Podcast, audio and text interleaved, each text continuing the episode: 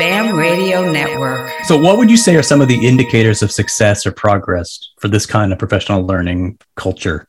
You know, what, what are the things you look for when you visit a school that, that has started this kind of transformation? this kind of a transformation, we're going to see different kinds of conversations among adults. We're going to see more vulnerability in their willingness to talk about um, not just what went great and sharing great best practices, whatever that is, um, mm-hmm. but willingness to talk about the kid who I can't reach and the lesson that didn't go well. That's where we're going to really get to addressing equity. Welcome to ASCD Connect, supporting your journey as a life changing educator. Here's your host. The COVID 19 pandemic has exposed and worsened many long standing racial equity issues in education. Are we finally at a point where schools can take steps to genuinely transform their professional learning cultures to better recognize and address racial disparities in student outcomes and opportunities? If so, what might that entail? I'm Anthony Rebora, the editor in chief of ASCD's Educational Leadership. I'm joined today by Jill Harrison Berg, who is a leadership coach and school improvement consultant. She's also a regular columnist for educational leadership and the author of the new book, Uprooting Instructional Inequity The Power of Inquiry Based Professional Learning. Welcome, Jill. It's great to talk to you again. So, in your work, in your book, in your recent columns, uh, there's a very clear and very understandable frustration with the persistence of inequity in schools. You cite a lot of data to show the gaps in achievement and resources that have gone on for a while. You mentioned that one issue is that schools have tended to treat disparities by race as a one dimensional problem. Can you talk about what you mean by that? Yes. Well, um, oftentimes, schools think that they can address the inequity in schools by simply changing something. They're looking for some magic strategy or some some checklist that they can pursue that's going to get them the answer. Um, and I like to think about this kind of change as we know it's more complex than that. Um, and so I like to think of it as um, change that has to happen on at least three levels. I like to think about the fact that the practices and uh, policies and things that we have currently are that way because of beliefs that we have. And so, if we try to simply change our practices, but we still have uh, mindsets that are working against those practices, we're really going to get in our own way and get stuck. Similarly, if we just try to change our policies, but um, haven't changed our mindsets, then we will be creating new policies that really replicate just the, the same problems. Um, so, with this book, I really try to give schools a way of changing the relationships of adults, of engaging with each other in a new way so that it can shift not only their practices, but also the mindsets that educators have, as well as help them to use that inquiry to have clues about how their systems need to change. Right. So it's really a deeper approach. Um, so, what is the one way out of this? Can you describe what you mean by inquiry based PD and why you think it has its significant potential?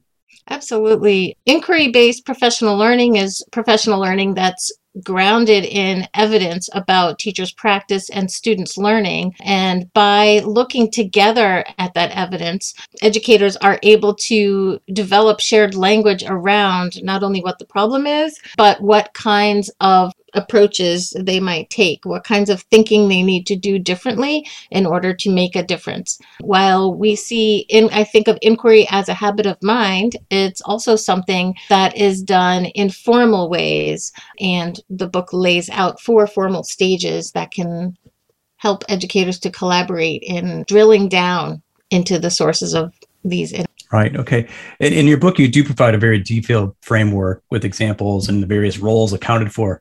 But are there ways that you could suggest that school leaders or teachers themselves could get started on this path? Like, how could they begin integrating this approach if they were interested in it? Well, I think um, some important ways to begin. Certainly, um, any of this kind of work begins with trust building. So, educators will want to be thinking together about what are some of the um, ways in which that they can um, build shared understandings about respect and personal regard, about one another's competence, and about integrity. So, that's certainly a foundation. Um, beyond that, allows them to feel the psychological safety that's needed to share and have candid conversations about their data, about their evidence of teaching and, and of student learning. What would you say are the biggest barriers to this kind of collective inquiry approach? Well, of course, um, beyond the lack of trust, time is always the mm-hmm. challenge. Mm-hmm the kinds of conversations that folks need to have are not quick conversations. And while we feel a sense of urgency about the issue, urgency, that sense of urgency can sometimes be an enemy of the kinds of conversations we need to have. So again, this work really needs protected time. In my view, that's why professional learning needs to be the place where this happens.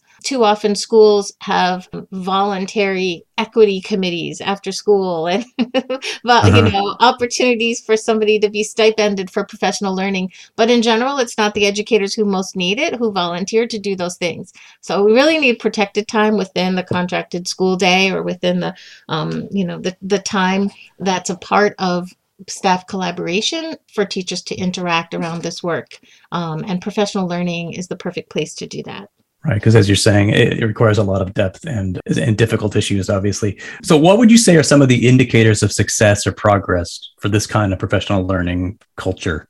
You know what, what are the things you look for when you visit a school that, that has started this kind of transformation this kind of a transformation we're going to see different kinds of conversations among adults we're going to see more vulnerability in their willingness to talk about um, not just what went great and sharing great best practices whatever that is um, mm-hmm. but willingness to talk about the kid who I can't reach and the lesson that didn't go well because that's where we're going to really get to addressing equity is when I can feel like I honest and confident enough to bring to my colleagues to admit to my colleagues that there's some place where I need help and I trust them and their competence to help me to meet those needs. So you're talking about the effects on adult in, in interactions, the, that mm-hmm. important part of that. Is there a point where you look at student outcomes or student work? Oh, certainly, certainly. Ultimately, it's always about the impact on student learning. So we want to be able to look at student work and, and various kinds of evidence in, in different ways.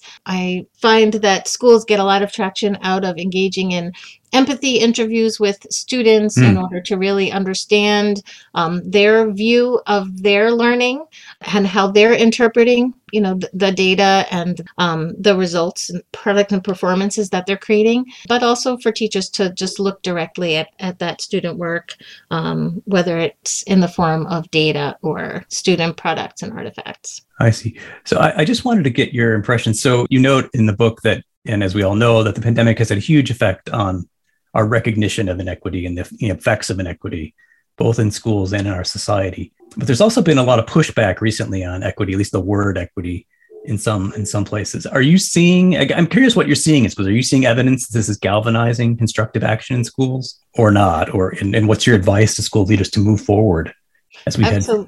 Absolutely. Um, well, I'm here in Massachusetts, so it's a state um, where there's a lot of open dialogue and commitment. People are really doubling down in the face of of die rhetoric around the country. So I think that is important that um, that's happening in this particular context. I do believe that um, at the end of the day, we are talking about recognizing the fundamental humanity of each and every student. So being able to bring it back to that is really you know one of the ways to be able to move beyond all of the buzzwords and and terms that folks are uh, you know misconstruing the definitions of for their own purposes um, at the end of the day we can bring it back down to the fact that each and every one of us is a human and deserves dignity and education that's great thank you so much for sharing your insights jill and thanks to all our listeners. We hope you'll subscribe to this podcast for more great information and guests like Jill Harrison Berg. To learn more about Jill's book, please visit www.ascd.org/books. If you like the ASCD Connect podcast, you'll enjoy listening to ISTE's Learning Unleashed with Carl Hooker. Check it out wherever you get your podcasts.